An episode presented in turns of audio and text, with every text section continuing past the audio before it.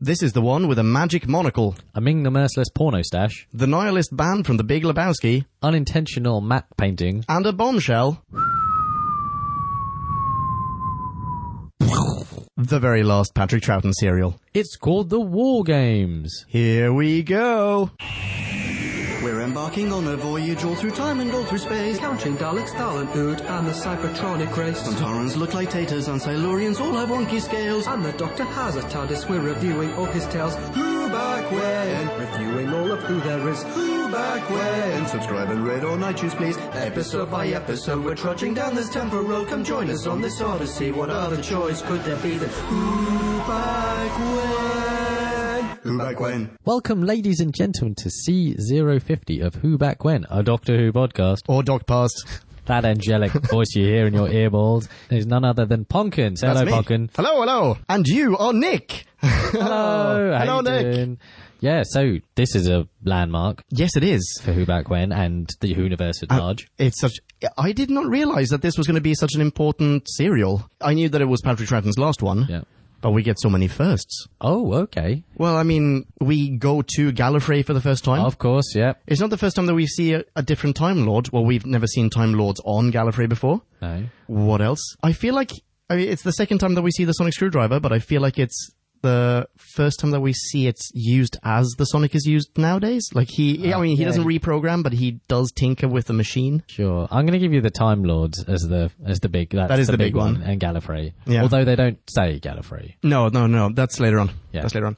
That's in the Time Warrior, the Time War, the Time Lord, the Some- Time something. We'll get to it sometime in the future. That's true. uh, we also get to hear about regeneration and, and lots of different things, yeah. and it's it's got lots of. I I mean, it's groundbreaking. It, I mean, yes, and and you know, the end of a big run for us and Patrick. Yeah. Yeah. Oh, oh. We're uh, calling also- him Patrick now, by the Uh, way. Pat. Pat. Come on. Paddy. Yeah, yeah, Paddy. It- it- another another thing, by the way, the very last black and white serial. Henceforth, it's all in color. Oh my days. And also, eh, I mean, okay, this already ended with the last serial that uh, the last solo, the Space Pirates. Mm-hmm. There are no more lost serials. oh, right. so it's we're just all on in now. color. It's all there. Do they uh, do they reach standard formatting at any point? How do you mean Like, standard or format? standard programming? Do they ever get to a point where they're like like equal length serials and or episode? Oh wow, yes, but I don't know when that is because it, when it's Tom Baker, it's four episodes to a serial. Okay. I don't know if that's the case with Pertwee as well, though. well, we'll get there. Yeah. This one, ladies and gentlemen, is a fucking monster. Oh my god, ten episodes, Ten episodes. four Or, hours of who? or Muggins here. 38 minute pieces, apparently. Thanks, dude, on Daily Motion. Don't get me wrong. I love your work. Thanks for enabling to watch, for me to watch this great serial. Oh, I'm very sorry that you saw this on Dailymotion. I watched this on a DVD, which was very kindly sent to us by one of our listeners. I wish I was here for that because I'm sure the remastered version is better. It was gorgeous. Yeah. So uh, shout out to Liam. Thanks, Liam. I'm going to rewatch this. Um, Yeah. its glory once I, you know, when I get a spare four hours. so we have just finished watching this. Yeah. Independently. yeah, yeah, yeah. Uh, about half an hour ago. Still reeling from the Yeah. experience. I can think of little else. There's so much to say. Well, let's start saying it. Yeah, let's, jump jump into into, a B-scow. a B-scow. Time for us to synopsize. Slurpify and summarize. So take a view and grab a brew. and listen to this overview, this free for all. we like to call a bite-sized chunk of who. Bite-sized chunk of who. The second Doctor and Jay Z spend 10 episodes interrailing through some of humanity's greatest conflicts. Meanwhile, aliens in military cosplay hypnotoad humans from different eras to wage war in what we can only say for certain is not a game. B-scow over, you are welcome. Now that, ladies and gentlemen, might have felt like an insubstantial B scale. but as we've just alluded to, this was 10 episodes fucking long. Do you feel like it needed to be 10 episodes long? Uh, I think by our pithy bite-sized chunk of poo, clearly No, not. no. We've clearly covered most of the main points. TARDIS Wikia reveals that this was not intended to be a 10 episode arc. They Uh, just got, they just got really stoned. just kept looping through. It's like, which stone do we go? We're Romans right now. it was meant to be, or have I written this down? I'm sure I've written this down somewhere. I can't find it I now. want to say sick. oh, here we go. Play along. doesn't say play how along, it- ladies and gentlemen at home. How many episodes do you think it will be? I'm going for six. I don't know how many.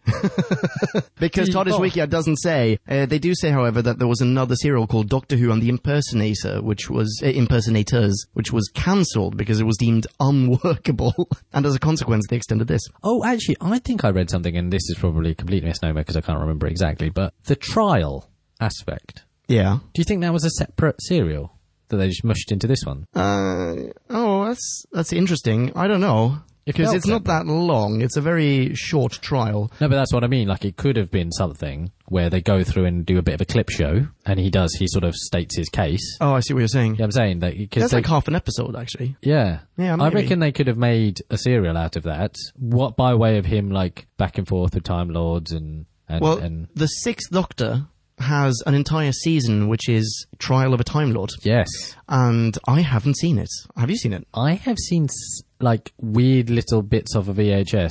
Okay. So not the full thing, but I'm fully I, like I, I definitely know the trial. yeah. Yeah. I mean, if I'm not mistaken, it's a whole series, isn't it? I think it is. It m- may well be. and I feel like it's very similar in nature. Like he has to justify that what he's been doing with his stolen TARDIS was, you know, it was So for that good. might just be development fulfilled. Maybe, yeah, very possible. Well, or very possibly at th- that time they have the Sixth Doctor and they're going, I don't know what to do, man. What am I going to write? Wait, let's just flip through the catalogue of what we've got. And Yeah, it's the like, "Oh, right." playbook. Yeah, Yeah. exactly. Oh, actually, hang on. This we did this for ten minutes. We could have clearly done this for six months. Yeah. Yeah, absolutely. I mean, actually, in a little way, I'm a bit disappointed. We're starting, we're starting backwards, aren't we? Um, That's fine. With the trial, that it didn't because all we saw was like the Yeti and the Quarks and the Ice Warriors. It's like Patrick Tran did way more shit than this. Yeah, he did. He did so so much. So, for context, at the end of uh, this serial, the Time Lords come to judge everyone, Yeah. I guess, uh, and ultimately the Doctor Yeah. um, for his crimes against Time Lordiness. Yeah. It's actually said he stole a TARDIS. This is the beginning of the myth. Yeah. lore. Exactly. Yeah. Exactly. Which is amazing. Yeah. and kind of the you know the sort of pompous um judgy time lord thing i think that pervades they always end up being a little bit like this Yeah, I feel like they're slightly more, like they're slightly more on the spectrum in this one than they are in in, New Who. maybe. they're a little bit like uh the disembodied voice from Mork and Mindy Oh yes, that is brilliant. yes, exactly. yeah um okay so talking point you said Okay, you had one okay. I'll provide a little bit of context for this as well. We uh, our Beast Cow was not very fleshed out, so th- there are these aliens. We don't yet know who these aliens are, and they have taken soldiers. We find this at the very end. They've taken soldiers from various eras on Earth. They've got their own like planet, which is very. I, I got Westworld vibes from this. sure And all these people from Earth think that they are in their respective wars. So we've got the American Civil War, we have the Thirty Year War, we have what else do we have? Crimean War. got general rome General, yeah, Rome, just Rome, uh, and lots of other stuff. And the reason that they're doing this is they say in order to, well, basically recruit soldiers so that those soldiers can go out and wage war on various planets in the galaxy to make these people rulers of the galaxy. yeah to bring peace to a galaxy no- which no one knows Yeah. which galaxy So why would would they go and pick primitive humans to do this when they have laser weapons? now see i'm not nec- that's not the big problem because we could just arm Yeah, but they don't do that. They don't like No, train no, no, th- these th- humans. that- that's to- the point. Yeah. That's, that, that's the that's the big problem. It's not. It's like if they pass some sort of test, then they get kitted up and brainwashed and given like you know the they, they've still got their primitive savage. Uh, Do you think that's the idea?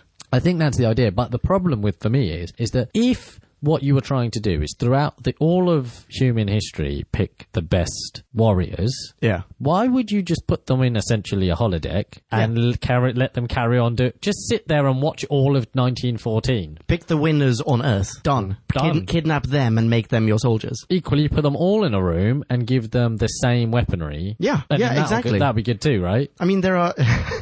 also, think about this. So these aliens, they didn't just go to Earth and, and kidnap humans from various times. They also got horses. like they they kidnapped horses. No, but They also- brought back trucks. Here's the other thing: is that, so they picked all the people from 1914 to 1918, right? Or 1917. 1917. Like, what the fuck am I talking about? 1917. Um, which by that point the war is turning. Yeah. pretty heavily. Yeah, yeah, yeah. Anyway, okay.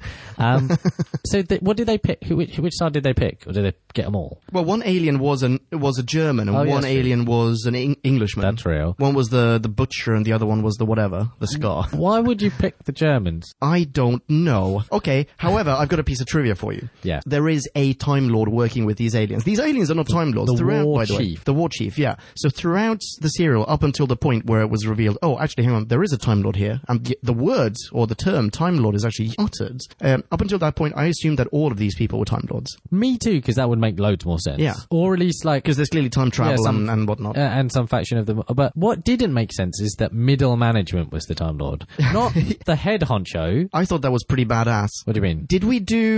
Uh, which one is it? Okay, so he, there's another Time Lord who's appeared before. He's appeared in two serials. One of them is the one that we constantly refer back to, The Chase. And before that, there was the Time Meddler, and he was the monk, the meddling monk. And he also, I mean, in in the meddling monk, he's like a, a Richelieu type dude, even though he's completely solo. He's just you know pulling strings. And then in The Chase, he recruits himself as middle management for the Daleks. And he's like, I mean, I can't take over the world but you guys can. I'll make it happen. And in this one, the, s- the dude does the exact same thing, and then, you know, nefariously in the background, he's going, yes, but I'm also going to turn myself into, I believe it was the Supreme Galactic Ruler or something like that. that was such a great title. Can you imagine the business card? Yeah. But the Supreme Galactic Compass. but what? I, oh wait, hang on. I had a I had a thing to say. Oh yeah. So there's a piece of trivia. He appears in a couple of novels and in a graphic novel as well. oh, are they prequels? actually presumably they must be right because he dies in this one Hmm. and what he does there at least in one is he goes back to nazi germany and tries to recruit the nazis to be agents for his cause i think that's the graphic novel That sounds cool. that sounds pretty badass Sounds actually super cool. Yeah. Although I I mean- mean, I feel like they would have rejected him pretty much down based on the moustache alone. I was just about to say they seem pretty okay with unorthodox, you know, facial hair. it has to be tidier than that. Though. That's true. I liked it. He lo- he looks like uh, what's his name, Shang Tsung in Mortal Kombat. he looks like a trucker in an aero suit. Yeah, anyway, so yeah, I mean, he has gone back and recruited other people from history before, or at least attempted to. So uh, I mean, one thing that went through my head whilst watching this, Yeah. before the war chief turns up, Yeah. and before the warlord turns up, IA assumed the war chief was the head honcho. Yeah. And then there was another head honcho. It was like it went through bosses, didn't it? We Yeah. saw Smythe, and we're like, he's the boss. I, I assume Um, And then- the warlord was going to be Yeah, yeah. the, you know, And we then have the Germany war was doctor the now. boss, and then yeah, every Yeah. like year. But anyway, I thought the warlord was going to be the time lord because Yeah. that follows too, right? That Yeah. scans. Absolutely. And and It turns out their race is called warlords. well, and then sub- yeah, which is weird. Yeah. And then subsequently, I thought the warlord could be the first iteration of the master, not really knowing where Ooh. that turns up because that would be badass too. Uh, did you think the exact same thing about the warlord that I thought? Namely, holy shit, he looks exactly like our mate Steve. Yes, sort of. Exactly like the screenshot. if Steve approves. if Steve approves. Lord, that'd be his Tinder pick. Um, yeah, so I don't know. I, I was I was a little let down by the whole thing. How snivelly the war chief ended up being. Yeah. How he sort of quibbled with this, and um, and the lack for ten serials or 10, 10 episodes in a serial. Why they couldn't give more exposition to the warlords where they fit in in this pantheon of stuff? the whole thing is described as a game, which I mean, it's it's called the War Games. It's only at the very end that the war chief ham fists the uh, the explanation for it, the the actual cause, the root cause for it, but uh, or the motivation rather. But for the longest time, I assumed that they're doing this for fun. Like they are, they're like headhunters basically. This is like war tourism to them. Yeah. like Westworld. Like it was it was that kind of feel. Or if you it'll accept the Star Trek parlance, Oh. the Herosian. Oh wait, hang on, remind me. Voyager. They're basically like Predator. They're sort of like rip-offs, I guess. Oh, I see, And yeah, At some point, they go on the holodeck and the Nazis. I don't know, but they're doing it for the love of the sport, and they get you know, I don't know, some shit. Gotcha. Um, But, there's, there is the film Predators Yes. as well, where the predators have collected humans from different parts of the Earth. Yes, of course. And then they're now forced to collaborate. That's what they should have done here. They should have got like, oh, here's a Nazi and here's a whoever and here's a Confederate soldier and here's someone else, a Roman. Now you guys form a team and collaborate and kill these whatever. yes, that would have also been acceptable. Yeah.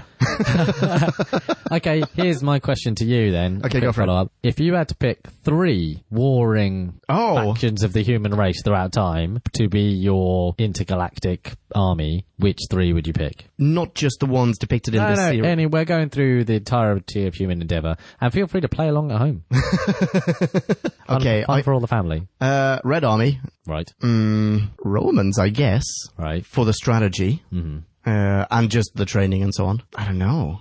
Maybe samurai. Yeah. See, that's what I was. That's my first. My first pick is basically that whole Battle of Sekigahara era samurai. That's Bingo kinda bongo. Cool. Um, and the Mongols, like Genghis Khan level Mongols. Yeah, but then you don't have. I mean, whom are they going to fight? This is going to turn into a very uh, different episode. of Rebecca Lamb. whom are they fighting? Let's do a Well, cage Oh, they're, match. They're, they're fighting um, whatever fucking planet we choose to. Are you going to put Mongols from what Kublai Khan's Oh yeah, time? with He's some, gonna- with he- some like with some- laser guns. Yeah, laser guns. Half of them are going to blow their own faces off, man. Oh, they'll have a little bit of training. Well, we, can, we can import that stuff, but the savagery. That That is is true. Yeah. So Okay. Mongols, samurai, and then I'm going to go for ooh ooh. That's difficult. You could go, for, someone who knows guerrilla warfare as well. oh yeah, like the Viet Cong. Bingo. There you go. Viet Cong would be badass. Yeah. Yeah. All of those together fighting aliens. Or throughout for the the, galaxy. for the for the like organizational skills, the like British Expeditionary Force. which is generally- well, like like Zulu, that kind Sort of of, thing. yeah, kinda. Holy shit! I mean, they were bad in that particular. that particular but generally speaking, they were Yeah. fairly organized, ruthless, horrible fucks. Okay, so returning to the serial. no, that was awesome. I like that. Returning to the serial. Did you also think that it turns out apparently the key to good espionage is just screaming at the top of your lungs? Also, how often do they get c- accused of of being, spies? Everyone, everyone. You're a spy. Even when they're taken in America in- during the Civil War, they're accused of being like spies of the Empire. At one point, they're captured by the uh, the, the North. Yeah. The, the first time they're captured by the North, the, the Yankees, as it were, Rescued by a, a rebellion which is Rescued- part by the. part re- uh, part Unionists, part Confederates, and part someone else. I feel like there's no, like no, a no, no, no. I Napoleonic think soldier it, no. in there as well. initially, it's just Unionists, and then they're rescued by Confederates. That's the, the, the, they have that Southern drawl dude who has an awful no Southern drawl at all, but he's like, "Oh, ma'am, it's always good to be nice to women." You know. n- Wait, nigger wait, this- wait, wait, wait. Doesn't that mean that what I said before we pressed record is true then? Was Harper a Confederate soldier? Was he a black Confederate No, soldier? no, that comes later. Okay. Harper turns up a little bit later. Um, because what I'm about to say is that then someone from the Confederate Army says, they're traitors. I was like, you just rescued them. Why would the Union of Army have them tied up? Ah, but It's- isn't that because the. Oh, that's because they hear them speak and they're like, oh, right, wait, hang on, yeah, you're, you're English. English. yeah. I'm Scottish. I'm Scottish. Uh, yeah, you're I English. don't know. Yeah. We're ready? Okay. yeah, which is fair. From that scene, I just thought of a question. Go on. So their leader during the Civil War in that whatever in that part of Westworld, their leader is Scar. He's the dude with the whatever, Yeah. who is also the German warlord. Yes, he is. He's the is he the only one who has multiple areas? I mean, Smythe might do, but I 'Cause he feel like he disappears wouldn't every get now and away with being any other nationality. Yeah, what would he be? Actually, he could clearly be a Nazi. Yeah. A hundred percent. Smythe would, uh, and he would probably have a better German accent than the German guy. Oh my God. There was actually one dude who was pretty good. Which one? Uh, I can't remember. The the guy who Oh, the guy that starts the interrogation. Yeah. He was clearly fucking German. no, he was definitely fucking English, but You he think so? definitely spoke German. Yeah. like fluently. Yeah, I was about to say, he, at the very least, his German was very good. But uh, up until that point, we had. how often does this happen in, in TV and film? Someone actually goes "mach schnell." There are other German phrases, you know. He's like "Hände hoch, mach schnell." Yeah, but um, I feel like that probably gets used a lot in warring German, Okay, Oh, yeah, sure. right? Hurry up. Yeah. By the way, the ambulance that they're in. Yeah. Trivia point. An actual, honest to God, straight up World War One ambulance. Shit. Yes. That seems like a really poor use of what would have been quite an important An relic. heirloom Yeah, of yeah. our history. Yeah. They really fucked it up, too. Okay, quick question. Go Back for to it. thing. Favorite non-doc posse character in this ten episode arc. Oh wow. Oh wow, there are so many. You can break it down into combatants and aliens if you like. Oh, it's a tough one. I I, I really enjoyed the War Chief. I thought the War Chief was pretty great because he was such a cartoonish character. Yeah. Uh, I think that if you're going to look like that much like Ming the Merciless with a full head of hair and Yeah. a hairy suit, you should be the fucking boss. You should be yes, the warlord. They clearly spent way more on him than on you know not Steve. You're not Steve. Yeah. Poor old Steve. He doesn't even listen to this. doesn't even like Doctor Who. He should though. Hang on, wait. I'm, I'm looking for a piece of trivia. Uh, the guy who plays the war chief, Edward Brayshaw, has been on Doctor Who before, and we've encountered him. He played in The Reign of Terror. And I swear to God, this is the only one of these I remember for this reason. His name was Leon, and and he was like a, a really suave, sexy dude. Like he was a he really was a, suave, sexy account manager. no, he was he was like a he was like a, a James Bond ish character because he was a double agent and was like this suave dude. He would shut up women and like kind of you know that Bond archetype. And here he's a cartoon. He's the exact opposite. So yeah. Anyway, War Chief. Uh, let's do one each. Let's ping pong this. My favourite is Carstairs because A, his name just sounds like an improbable Uh, machine. yeah, worst mode of transport Like, ever. like the, Car the, stairs. the The thing- stairs uh, at, at the at an airport. airport. Yeah, Yes. exactly. Carstairs. his, his legacy. He's heir to the Carstairs fortune. anyway, yes, Lieutenant Carstairs or whatever. the he was fuck pretty his name good. He also followed the sort of unit model. is, As being a fucking crack shot with a pistol. Yeah, total badass. Just take take down twenty Confederate, you know, Yeah. fucking soldiers, no problem with my Luger. He would absolutely be on my list as well for the scene where he throws a grenade into the enemy TARDIS alone. so badass. Same scene, different dude. Don't know his name. The guy who actually possibly did take part in the Zulu Wars. The guy with the I don't know what to call that helmet. Like it's uh, makes me think of a safari hat. Uh, Oh yeah. Who, when the machine gunners get shot in that same scene, he just runs in, steps over their corpses, picks up a machine gun, and like fucking mitraillés two of the Big Lebowski band members. Yeah, okay, he was badass. It's pretty badass. What a leader. Yeah. Yeah. Did you like the Mexican chap? I really didn't. Um, just for. Not because.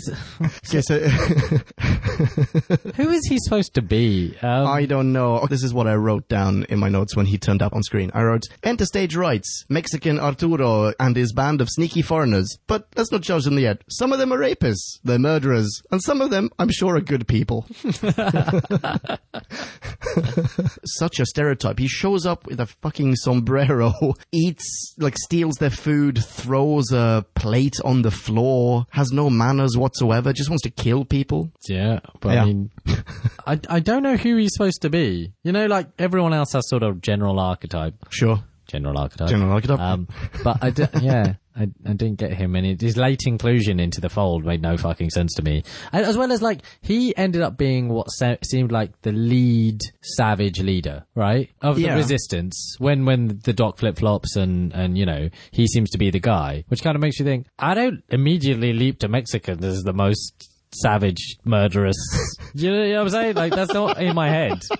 I don't think. Yeah, Yeah, agreed. maybe I should. I don't know much about Mexican history. Maybe they're fantastic soldiers. I have no idea. Let's go back to the Civil War bits.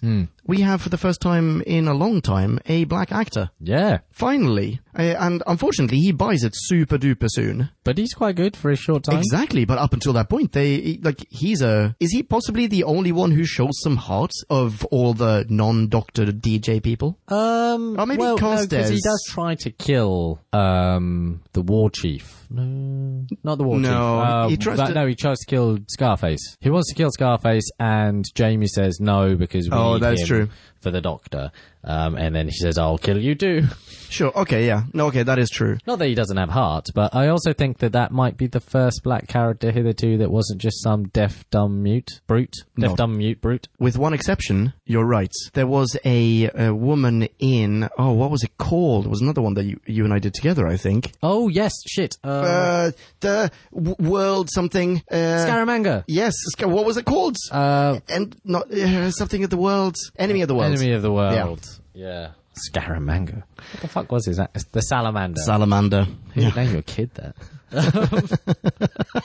what did you think of the War University? That- oh, it was terrible. Oh, Wasn't it so bad? it was really, really bad. And also, I mean, the class is fairly small. What did it look like? How It's did like- they not notice there were three new students in the audience? Yeah, and the the corridors looked like they were made up of like beds Oh. beds without mattresses, just upturned on each other. Oh, you know what? Oh, uh, okay. Well, the sets. I love the sets. Really? I thought the set looked amazing. At some I point, my liked the notes have actually written swirly that. pattern one, the swirly like. yeah, that one. Oh, sick- also, yeah, also. kitsch as fuck. You mean when they're Vord hiding behind the panel? Yeah. They like literally. Oh, actually, he sonics the panel, Mm. and he is what like a meter away from some from everyone else. No one sees them. They even go in through the hole, grab Jamie, and go back out. No one notices. Total Vords. But the lecture was particularly awful. Oh, it was terrible. Also, I feel like if you just jumped on something, like, I don't know, you're in an engineering lecture and you start like, I know how this laser works. Just be like, campus security immediately. Fuck Yeah. you. Um, don't touch anything. What's wrong with you? or, Uh, or possibly, who are you again? I haven't seen you in my class. Yeah. You know, you're not one of the eight very memorable people in my class. So you're much too old to be a student. Uh, yeah, and why are you wearing a bow tie? the device itself, the hypno adv- device thing, wasn't as good as the monocle or the glasses. yeah, I agree with you, but I think towards the, maybe it's towards the end, the device is used, the processing, whatever, eh, mind processor, let's call it, is used much more effectively. Well, it's the whole fucking plot of- for like three or four episodes. It's who's got it and Yeah, yeah, yeah. But there are some parts where where I thought it was a really good plot device, where it was really interesting. I was like, oh wow! And now you're using it to turn people good again. And is there maybe some moral ambiguity there? How come the doctor is allowed to, you know, brainwash people, quote unquote? You know, how do they know who's on the right side and on the wrong side? And I don't know. I thought it worked. However, then towards the when the bad guys finally grab the device, that is the worst cliffhanger. I've written that. That is the worst cliffhanger of nine cliffhangers.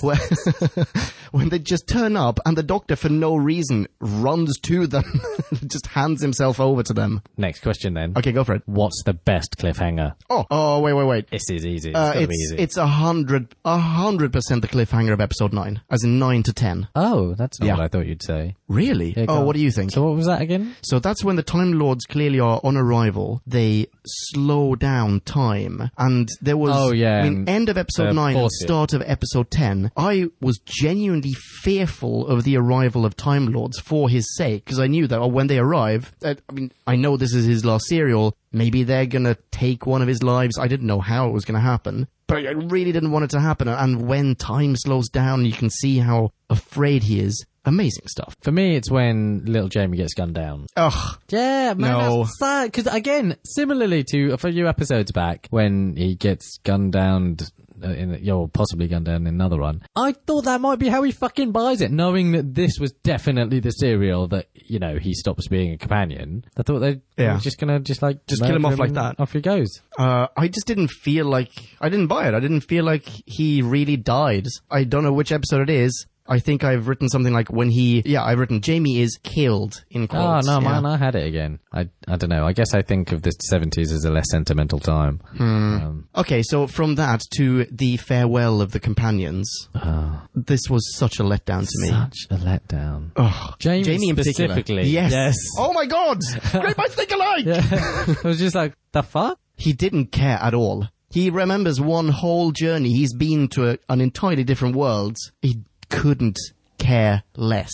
I mean, I think the doctors, like, because cause, uh, the Time Lord laugh and go, ha ha ha, he'll never, you know, off he goes now. They'll just live their lives. Yeah. And the doc's just like, okay, I guess. It's like, No. what? He's your longest serving companion, you Yeah. fuck. And not just that, he doesn't remember being that anymore. No, which is worse. It's absolutely worse. I mean, that's essentially death in the character world. That, that, exactly. That personality is gone. It's been replaced with a different personality. No, it was really sad. Very, very sad. Zoe, I guess, is like, oh, Mm-hmm. Zoe at well- least has the memory of the wheel in space. Well, I mean, she's from the Wheel in Space. No, as in like Oh, the- the episode. serial. Yeah, the Yeah. serial. Yeah. So she is at least retained some knowledge. Yeah, you're right. What do you think about about the big one though? The big departure. Oh, uh, the Doctor departure. The Doctor. Obviously, we'll be doing a retrospective. Oh, yeah, yeah, absolutely. Absolutely. I was really saddened. I mean, really saddened. I've grown to love Troughton. Do you know what I he? think I prefer Troughton to Hartnell, by the way. Yeah, I think I do. I think on, as a corpus, but then Yeah. you know development and all that. Sure. Um, I do think though, with with the death of Charlton or the you know as it were the regeneration, Yeah. it was a little bit like the descent into dementia or something. Do you mean like he powers down like, "Whoa," and he stops like not being able? to Oh, he make pulls a sense and- face. There's an Yeah. actual grimace as the And- transformation starts. It's horrible. Um, it was actually really uncomfortable. and he flies into this terrible vortex. I mean, yeah, it's, and does like the world's worst Bohemian Rhapsody impression.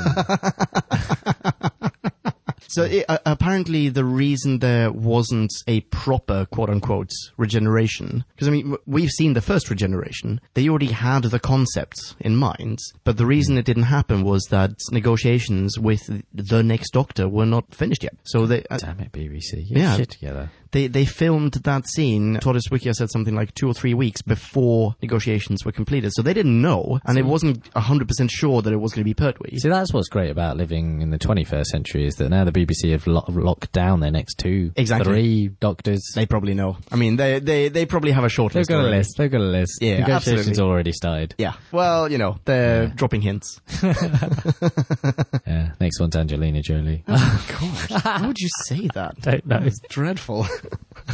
Um, yeah, but it, it was really sad. And also, I, honestly, I don't remember uh, what the situation is with Pertwee. Pertwee has a TARDIS. He just can't use it. Is that how it works? Does he live in his TARDIS? Is that what, what the spiel I is? think, I think, and again, I don't know. I think there might be that there's some portion of the first series he can't. He's just bumbling about. yeah, I one mean, he's specific he's area. landlocked. Yeah. Yeah. And that's why he teams up with, with units and, and we get the whole season of that. Yeah. But there's another, there's a line in this one in which they tell Troughton, we're going to take the secret of time travel away from you. And that uh, almost resonates with your comment about dementia. Like, are they going to make him forget about this? I It's gonna happen. don't think so. I think that I was just uh, one of those flippant, like poetic comments. I think the secret is just we're going to take away. We're going gonna to take your TARDIS. I think. But I feel like he has a TARDIS. I'm sure I remember Pertwee in his TARDIS. But maybe that's from later, I suppose. it might be from Oh, later. It might be shit. during the unit thing that he finds the TARDIS or finds a way Maybe. to go to Gallifrey and nick another one or nick the same one. Yeah. Oh man, I'm really looking forward to. I'm really. I, I remember seeing Spearhead from space as a child. Ah, no. See, Oh yeah. Not live, obviously, but I have my own TARDIS. I stole it. I love that part. By the way, Yeah. he stole it. He was bored with the Time Lords. It was really good. It was wonderful. it was time bored. He- I had to look up, by the way. So, do you remember Clara, the impossible girl? She was after affected into various parts of Classic Who, including a part where Hartnell steals a TARDIS. Yeah. And whilst watching this serial, I figured, oh, that's what they did, right? They took this room and they turned this room into, well, they just, you know, popped Hartnell into this room. They didn't. They didn't. Massive anticlimax. What did they do? In New Who, it's just a, it's a, it, the TARDISes look completely different Oh, and the, it's a different kind of hallway. Yeah. I don't know. yeah. That's sad. Question for you. Mm-hmm. The bits in- on Gallifrey that we get to see here, did they take place in the Doctor's future? Which Doctor's future? This Doctor's future, the second Doctor's future, are they more advanced than the Doctor? Because the TARDISes are certainly more advanced than his TARDIS. So the war chief alludes to the idea that He's time from the travel future. has has come Developed. a long way. Yeah. Hmm. Yeah, right? But actually, that's a good point. If you're going, Isn't it if you're just? going to call time lords, which time lords do you call? Whoa. Do you call When, the ca- ones? when Time Lords call each other. yeah, or no, because at some point the, the doctor says, um, "I need to call the time lords." Does he call the ones from the time in which he's in, or the time in which he came? Or potentially even original further time into the stream, right? maybe people who are, you know, parallel to the War Chief. Because they all Yeah. have the same TARDIS that the War Chief has. So there's at least, well, or there could be at least Three different- time streams going Yeah. on. Which time lord sho- showed up? I don't know, man. I think he is in the most distant past. I mean, for these people. Yeah, so chronologically speaking, it's Doctor, I think, We- War Chief, and then. We've had Gallifrey. no talk about whether Gallifrey exists outside of time or ever. No, not yet, anyway. I mean, I don't know how that would work, but you know what I'm saying? Because that would solve this. Yeah, yeah, yeah. yeah. I mean, like, they're, they're sort of omniscient in a way. They know of every time ever, and they exist in every time ever, and. But then that can't No, work that doesn't for the Doctor work. because he's always the spoilers, the Blue Book, Yeah. River along, etc., Yeah. etc. No, unless he left, he came I've got to it. time. Okay, yeah, go for it. Go for it. Go for it. So basically, time isn't this linear progression of cause to effect. Oh, what is it then? It's more of a oh, a sort of what would you call it? wibbly. Only wibbly or no, no, wobbly as well. oh, that's good. timey Uh, but also wimey maybe. stuff. Oh, ball of stuff actually. Ball of stuff. Yeah, Yeah. that got away from me. Okay, got a question for you. More. Right, the different time zones Hmm. on this planet, this unnamed planet, are they actually th- different times? Do they actually exist in different times, or have they just been made up to look like different times? And then They there's a say as much as we've given them things. We've made a thing that looks like their time. oh, okay, to Oh, I train them missed or that. whatever. The thing is, is though, though uh, again, in the first couple of episodes, I think some of the historical characters say, "Oh, a, s- a fog descended upon us, and then we here we were." Um, Yeah, so the fog obviously has some sort of transport capability, rather than it just being a doorway between your big hangar. In But it space. also seemed to be some sort of force field because other most of the people who have been monocled or eyeglassed, they're unable to go through the, the fog. yep, that's And also, and this is the one thing that I've got in my notes, we get to see the arrival of the Romans twice. And it is in fact the exact same clip of the exact yes, same yes, Romans. we- yeah, So what I was thinking was, in e- every single time, is that actually a time? So like, let's say every time that you No, pass no, from see, one what- over across a border, what you are you're- always arriving at the same time. what you're doing there is writing around what is essentially just the BBC saving money. But that would be kind of cool, I think. That would be kind of cool. Now we're back to the future moments here. It's, totally just, working. It's just the same. Let's rewrite clip this thing. over again. Oh, we're doing this. And then we fan film it in color this time. There'll be actual games. Why is it called the War Games? Could you, the war game. uh, You know war games. Yes, I know War Games. Oh, I get it now. Military exercises. yeah, yeah, now I get, now I get it. My, my mind had to go games, war games, war games. the uh, oh, what's his name?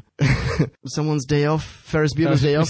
What? He was in a film called War Games. Oh, and from yes, that of to, course he oh, was. that's what War Games actually means. and then back to the room. No. Right. So, y- yeah, exactly. So here's my note. I've, I've written, Roman still running. Is this the same time as before? But it's not. It's No, a no. Mm. different set of Romans because you know they were like five, six hundred years Romans or more. These are exactly the same Romans. They are running exactly in the same place. But y- you're right. They're Oh, I'm obviously Just, I'm recycling just saying, them. have they got more? Because they they had loads of war zones that weren't we didn't get to see. Yeah. Yeah. It's like Westworld. Oh, this is so I exciting. don't know what the fuck Westworld. Oh, it's amazing. Uh, and also watch the film, but don't watch the sequel, Future World. There's also a TV show, Westworld, a classic TV show. I haven't seen it. Anyway, doesn't matter. Uh, this note, the Romans are still running, is this the same time as before, comes exactly after my note, holy shit, he looks exactly like Steve. And I think acts as a good segue to another piece of recycled footage. In fact, three other pieces of recycled footage. Did you notice this? No. At the very end, when the Doctor is, or sorry, as in the Doctor and Jay Z in the TARDIS, when they've escaped, this is at the start of episode 10, they rematerialize, I want to say thrice. Once they descend onto water, Yeah. that's taken from, that's the start of Fury from the Deep. Another one that you and I reviewed together. They materialize in space, and we actually, in this clip, even get to see a web appearing on it. It's the Web of exact Fear. same clip. They took the same clip from Web of Fear. I like it.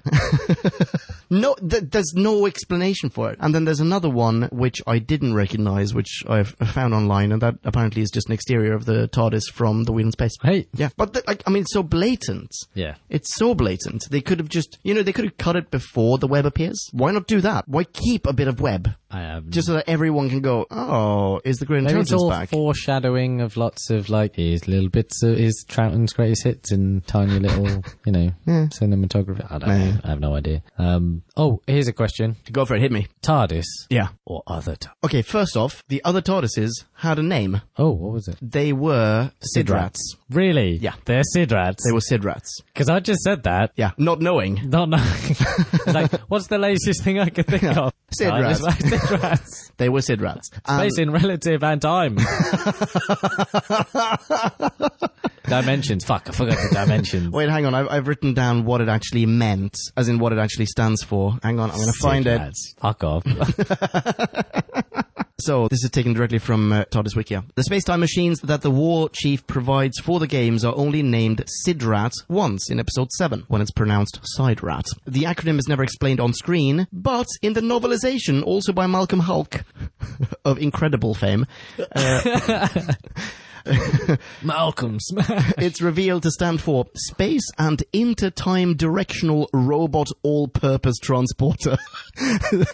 that was definitely a That was going really well until a robot. robot. that is such an after construction. That's like, let's just call it the opposite. Like, let's call it the reverse. We'll figure out what it stands for afterwards, guys. Intertime Directional Robot All Purpose Transporter. All Purpose? All Purpose. All of them. every, of them. every purpose. Every one of them. Robots. By the way, I really loved it when he was mixing the directional, whatever, what was it called? The space vector, whatever thingy. Yeah. And he makes the interior of the TARDIS or of the Sidrat really tiny. Very cool. I quite like the look of it. Yeah, looked it- like it a also looks really nice. Brilliant fridge. and the door is amazing. yeah, Yeah. Like a side loading and it's described in color in the episodes. green I really thought that's as an antagonistic yeah, color of blue. I Surely red yeah, or black. or black. Yeah, I mean, Which is okay, what so they look like. Well, I mean, exactly. So you have the TARDIS, which looks like a police box, which every person watching the show in the '60s knows to be blue. So it's obviously like you can call it a blue box because everyone recognizes the police box. Hmm. In this case, no one knows what that is. It just looks like a menacing future thing, like a future fridge. Yeah. And then everyone on the production team knows that it's going to be dark grey slash black. Why not just save that it's black? I can't remember who it was now, but there's some alien on Classic Who in, in Hartnell that was described as having a different color than he actually had. Because Yeah, the production team knew that, like, oh, no one's going to think that that thing is pink. Like, we're just going to say there's something else. And there was a horse that was painted. Yes. When was that? Who painted a horse? That was, like, something. the it was a mind- unicorn. the it was the mind unicorn fucker. in yes, in the Mindfucker. uh, Mind robber? the the m- mind robber. okay, I, I've got another trivia connection thing. I just need to find it. Hang on. We actually did allude to this when we did the Mindfucker. Uh, new title. Uh, I'm, gonna- I'm just going to read out. It's a it's a paragraph and a half. Bernard Horsefall, great name. What were your ancestors known for? He made several guest appearances on Doctor Who, perhaps most famously as Chancellor Goth in The Deathly Assassin. He's also appeared as a member of the Time Lord Tribunal, who tried and exiled the Second Doctor at the conclusion of the War Games. He was also Lemuel Gulliver in The Mind Robber. oh, shit. yeah, and do you remember? Oh, okay, so hang on, I'll jump to the second paragraph because this is what we actually discussed when we did The Mind Robber. Was he a fucking time lord? Exactly. So here's what it says. A popular theory among fans, based on the fact that both characters were played by Horsefall, is that the Time Lord officiating over the Doctor's trial in the War Games was Goth. We know that. This was confirmed. Wait, what? We know that. So the thing that we discussed. Started off so well. I know. Okay, so let's let's fill in the blanks with what we remember from Mind Robber. What it said there was something to the effect of there's a novel or there's something else which at least hints at some Time Lords infiltrating the Mind Robber's world. Uh, I can't remember what it was called, the land, and pretending to be Lemuel Gulliver. Yes. And that's why he helps the doctor. Anyway, so this is the guy. Now we've met him again. Terrible trivia. Awful. He started off incredibly well. anyway, yeah, he's cool. Yeah. Another question. Go for it. Best costume of this pantheon of, Oh. of costumes. I mean, it's going to have to be one of the future dudes in spandex, I think. I, d- I knew you were going to say Yeah. that. One of the like gimpy flashes. Yeah, it's the dudes who are. It's the nihilist band. Like, the, the, why are they wearing like full body suit spandex? Must have cost a fortune. I, know Think it was leather. But in yeah. sunglasses alone. I feel like spandex wasn't even invented at that point. God, imagine how, mu- how they're sweating. So sexy. I wanna, I wanna get one of those outfits. Not even for cosplay, just for my own personal fun. That's what we should do at Oxford Comic Con. that. We could all be in this weird spandex thing No one will ever know. with those laser rifles. Yeah. So people at least assume that we're sci-fi characters. Let's do that. Yeah. Okay, cool. oh, oh, oh, oh, oh, oh, oh. Go on. Guess who was in this? Not just Patrick Troughton, but Patrick Troughton's son, David Troughton. Dave Troughton. Dave Troughton. It was Dave Troughton. I'm glad you asked. he played Private Moore. Don't know who that is. Yes, Is that I the do badass, know. maybe? Is that the no, badass? no. Think private. Is he Animal Mother from this one? What? Full Metal Jacket, man. Oh yeah, no. Oh, who's private more? That does ring a bell. yeah? Yeah. I'm not sure who, who that is. But anyway, so that's that's Pat Troughton's kid. Uh, Pat Troughton's kid, by the way, also appeared um, in the third Doctor, Doctor story, The Curse of Peladon, uh, where he played King Peladon himself. Uh, he also reprised that role in Companion Chronicles, The Prisoner of Peladon, and so on and so forth. And we've encountered him before. He played an uncredited guard in Enemy of the World. In fact, I sort of remember saying that at the time. Yeah. Anyway, boom, Shazam. Cool. Another cool thing. Not just did Michael Craze appear on the show, he, he played the companion Ben Jackson. Uh, we also get Peter Craze, his kid brother, in this one. Cray craze. Oh, he also appeared in uh, the Space Museum. That's pretty cool as Daco. Uh, in this one, he plays Dupont, which I think is the guy who has the worst French accent ever. they all had pretty bad accents. Yeah, they do. They're all fairly awful. Doc introduces himself as Dr. John Smith. What is your name? Why don't you just call me Doctor? That is not a name. I want your full name. Oh, very well. Uh, Dr. John Smith.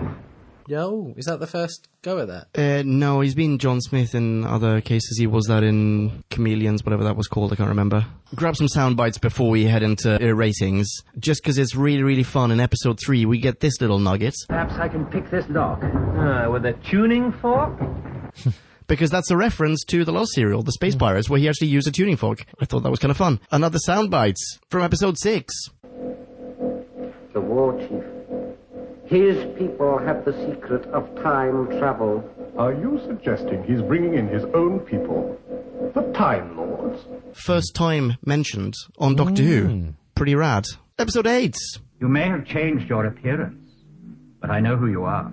which leads to some spin-off. Don't know what it is. This is the War Chief again. In I think one of the novels, he's said to be an old friend of the Doctor's. Ah. Like in in previous incarnations, that means Hartnell, right? So Yeah. Hartnell was young, probably just boning everyone, and this dude was also young. Possibly looked. Actually, he must have looked the exact same because Troughton recognizes him, right? Hmm. So imagine a younger version with the exact same facial hair, and then Hartnell, Just like 10. but like young and has a six pack, and they do nothing but th- they're they're like the milf dudes in American Pie. They're just like going all over the place. I thought you would say that they just bone in each other. Just going, maybe, maybe. Ex lovers. That's fair. Why not? I think so. Yeah. I think that's the logical conclusion. Okay, hang on. One more soundbite, just for funsies. In episode nine, we get this, Take them to the security bay. which made me think of this soundbite from Ark in Space. Take them away to the security kitchen. Take him to the security wine lounge. And that's it. The rest I've got is really boring shit. Who then is credited as the creators of the, the creator of the Time Lords? Oh, really good question because it's it, the guy that I read about in the last one, the dude who wrote the Space Pirates, Hmm. is not in any way affiliated with this, right? He's a that was a different dude. Hmm. Can't remember what his name was. Already forgotten about it. Super memorable chap, but uh, I don't know. I, I guess these two dudes. this Terrence was re- Dix. yeah, Terrence Dix and Terry uh, Dix is prolific. Yeah, he is, and and the Hulkmeister as well. Hmm. Malcolm the Incredible Hulk. Hulkamania. Yeah. The Hulkster. Shall we jump into ratings? And now it is time to rate this. Did we love or hate this? Bing bong, bing bong, hey la la la la la. la. Ratings. Very Let's quick ratings. definitely Oh, jump what are we into giving this? What are ratings. we giving this? Wait, wait, wait. Think about a number. I'm going to think about I'm a number. going to think about a number, but my number will be independent from the gravitas of this thing. yeah. I- It's not, this is not my retrospective number. we shouldn't be biased based on what we've seen before. Fuck it, I'm going to go first. You go. Okay, Super Speedy. I think this serial is way too long. It was a 10 episode arc. Eight of them are virtually the same episode, and we get so much repetition. I think those eight could have been cut down to four. This would have been a great six episode arc. I don't really get why, you know, why would you coax primitives to fight like primitives, not even give them proper weaponry? We didn't even talk about the matte painting. The matte painting. We even get, we see the edges of the matte painting. But the, some of the characters are amazing. The Warlords, great. Wicked Time Lords, great. Etc. Etc. Etc. Whatever. Because it's too long, I'm giving this a 3.5. Nice. Shazam. Okay, mine's along the same lines. I thought there were some really interesting themes here. Um, you know, on along that lines of of mind Robert Lester Toymaker, maniacal thing, making loads of things do its bidding and play, you know. I thought that we might actually get entreated to some arena where all of these, you know, peoples from the past would fight against each other um, and form alliances and that whole thing. Didn't Yeah. really pan out, but it was still kind of cool. Time Lords were cool. Myth and Legend, goodbyes, highs, lows, sadness, but just too fucking long. I think we could have squared away some of this in like six episodes. Yeah. Um, some of these things could have been linear. We didn't have to go back and forth and back and forth and back and forth. I didn't, didn't, I don't think it enhanced any, any of the storytelling. That gives me, that leaves me at a solid 3.2. Somehow I knew that you were going to give it a 3.2. I, I, I had that in my head before you started. Yeah. Awesome. We also have some listener minis. Shall we jump into that land? So the first review comes from none other than, Trenton Bless. how you doing, Trenton? Hey, dude. As per usual, Trenton has sent in a maxi review, and as a consequence, we present to you, dear ladies and gentlemen of Podcast Land, the expurgated version. but please do go to whobackwhen.com to read it in its full splendor. Trenton, are these getting maxia? I feel like they're getting maxia. Come on, Trenton, play the game.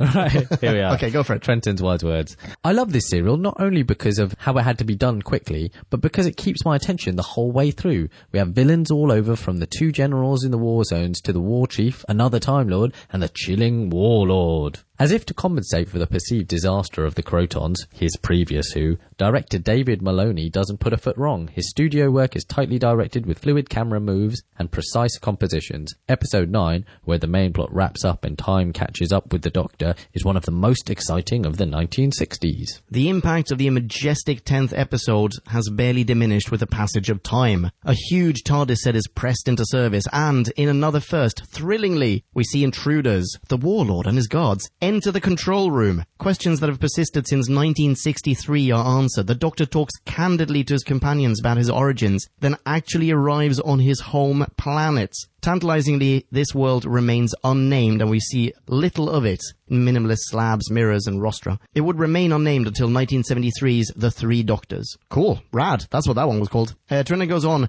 The Time Lords are at their most godlike, mentally conjuring force fields and dematerializing the aliens, or warlords if you like, from existence. Holy shit, we didn't talk about that. No, we didn't. This is maybe the best appearance of the Doctor's people. It's certainly my favourite appearance of the Time Lords. Heck, any Whovian that is well versed in classic Who will say the same. Oh, Wow. I'm yet to be well versed. Wait, stay with me, Trenton. Yeah, yeah, give us a chance.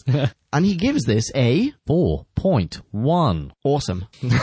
That's, that's, a, that's a bump on us. That is a bump, yeah. But uh, Trenton loves Trouton. Trenton loves Trouton. Bingo bongo, that's a t-shirt. That is a t-shirt. Get that t-shirt, Trenton. All right.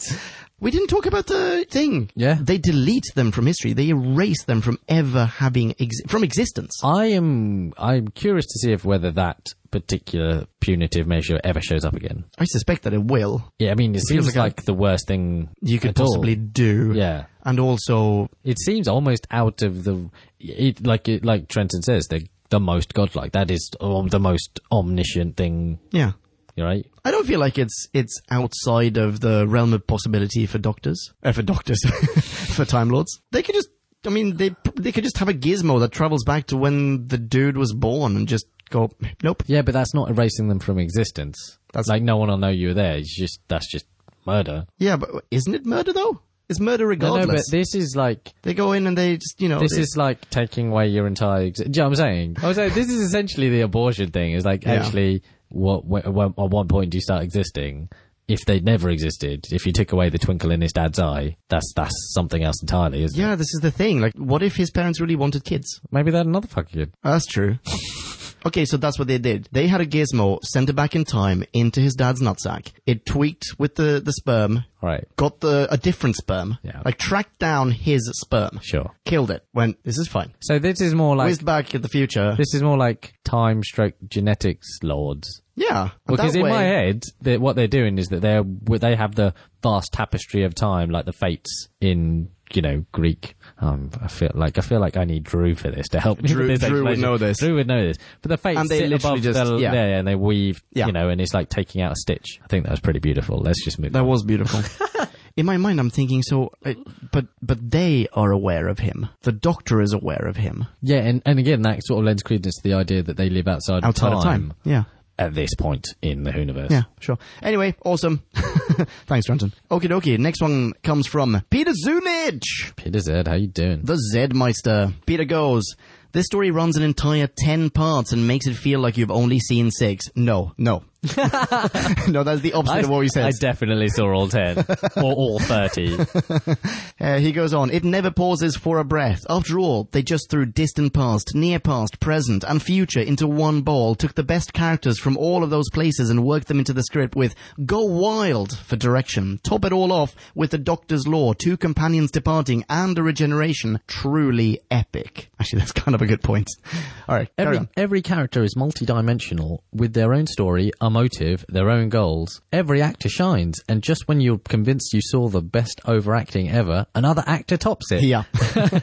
Even the background characters get in on the fun, like the gunner who lowers his hat over his eyes as he's dying. Above all, though, is PT, who still easily steals every single scene he's in. Yeah, I'd agree. One chilling moment comes when the Doctor and the War Chief instantly recognize one another as Time Lords. A whole story is told during that first haunting glance. We also witness for the first time what the Time Lords do to an entire race that crosses them. As with WH, Troughton will be sorely missed. Yet his send off story couldn't have been better. Likewise, the unexpected lead up to Jamie and Zoe's departure only makes their departure that much better.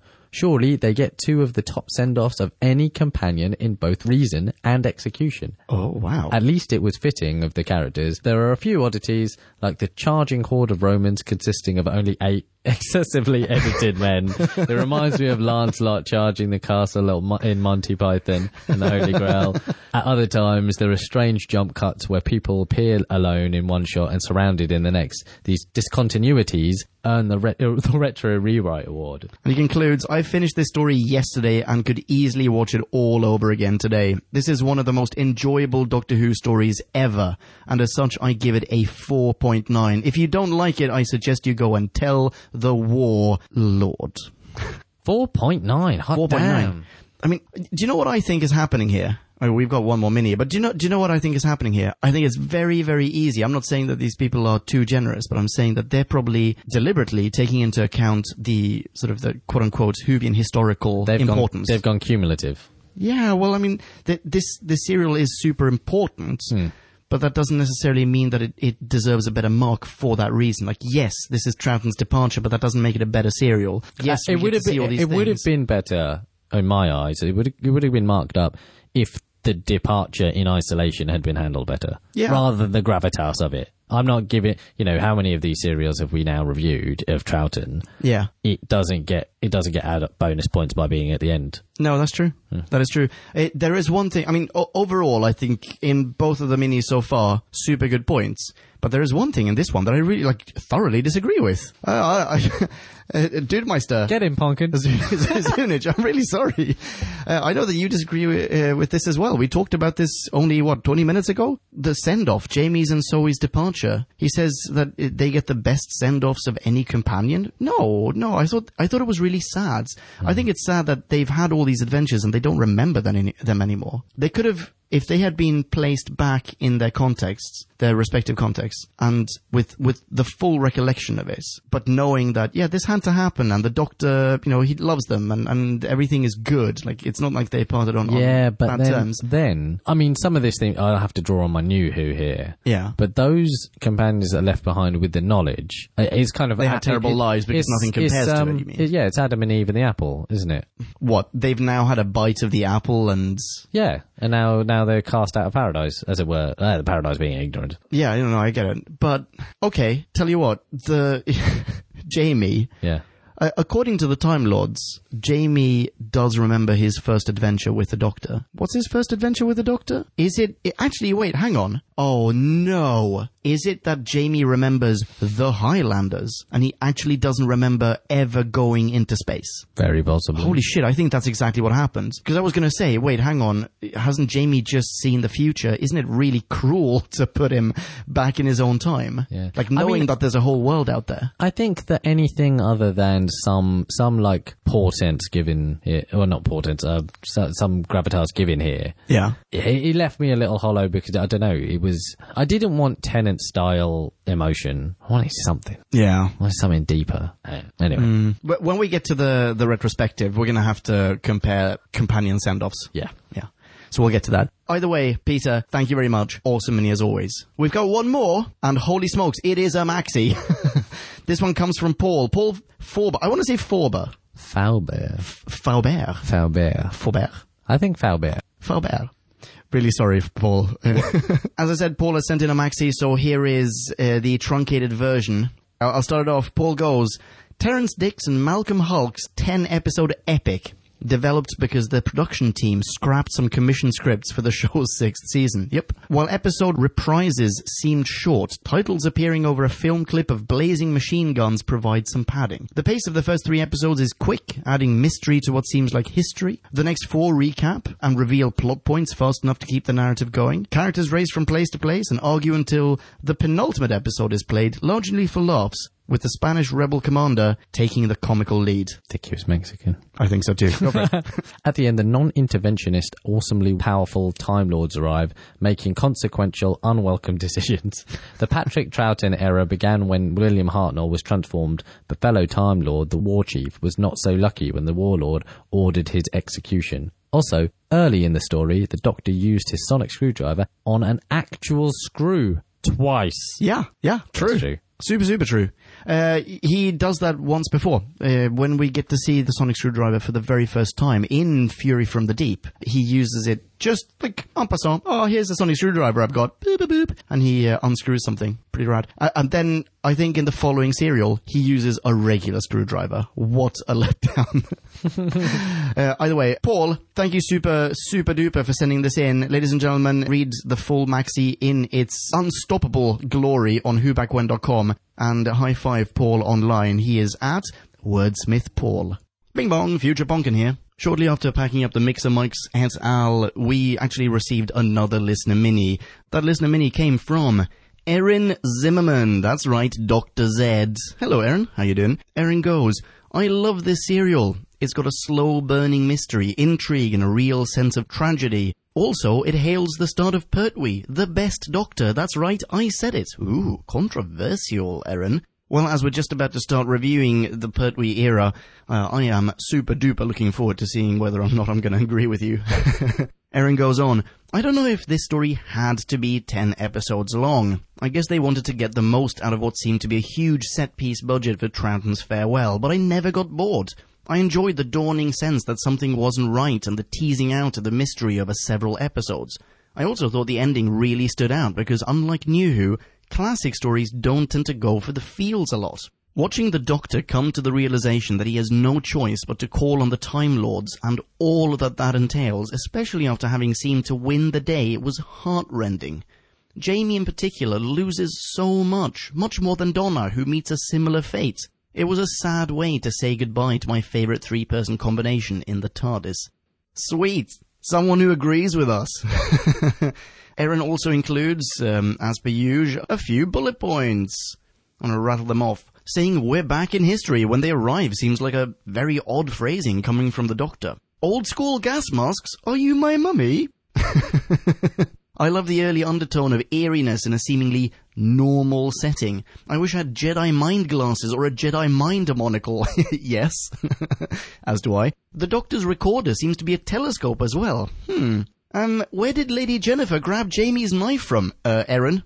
A gentleman doesn't tell. The War Chief has the most villainous looking facial hair. Yep, checks out. For not involving World War II, there sure seem to be a lot of Nazi esque characters in this serial. If I'm ever surrounded by an enemy ambush, my first words will be, Don't worry, I'm not going to hurt you.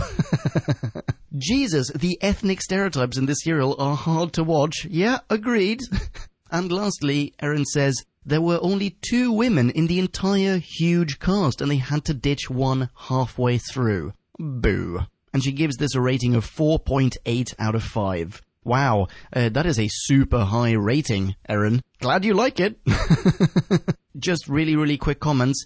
Yes, 100% agree with you. Uh, well, as you already know now, we are totes malotes on the same page as far as the companion goodbyes are concerned. And one more very, very quick point. The old school gas masks, are you my mummy reference. I think at this point it is actually impossible for Doctor Who to include gas masks without making a reference to them. In fact, the next New Who that we're going to be reviewing is The Poison Sky, and in that, Tennant himself does a Are You My Mummy reference the second he puts on a gas mask. So, i yeah. oh, they were innocent times, the pre New Who gas mask days. Anyway, thank you very much for sending that in. Uh, ladies and gentlemen, you can high five Erin on Twitter. She is at Dr. Z. That's Z with double D's. Thanks, Erin. Back to the show. Bing bong. So that's the end of Troughton. That is the end of Troughton. We're going to have to have a bonus episode. We're going to do the Patrick Troughton retrospective. But after that, we are starting with the third Doctor in full colour. It is. Woof. It's Pertwee in Spearhead from space. with Autons and everything. Hot damn. Yeah. Yeah, yeah, I remember. I, I remember seeing that. One scene in particular. And then the next new Who will be, The Poison Sky. and the next audio Who will be. The Cannibalists. Most likely dropping in 2017. TBC. yeah. Thank you so much. Ciao, ciao.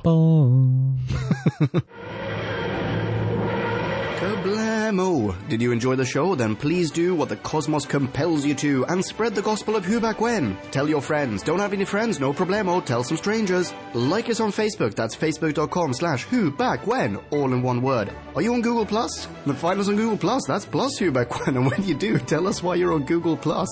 Who Back When just got its very own Twitter account, no lie, so give us a follow. You guessed it, that's at Who Back When, all in one word. Check us out on SoundCloud, vote us up on Reddit, listen to us on Stitcher, and head on over to our website, whobackwhen.com, where you can leave a comment, submit a review of your own, and peruse our visual index of aliens, monsters, and more, which increases in kablamos with every episode. And lastly, give us a rating and review on iTunes. Not only would it make us super chuffed, and it really, really would, but as thanks, we will transmigrate your iTunes nom de plume into the credit list of trailers for fake Doctor Who audiobooks produced by Who Back When. Have a poke around our bonus episodes to make more sense of that. That's it. Rock on and be rad and excellent to each other. Catch your ear balls in our next Classic Who review, New Who review, or, still funny, Audio Who review. Cha ciao. Who back when?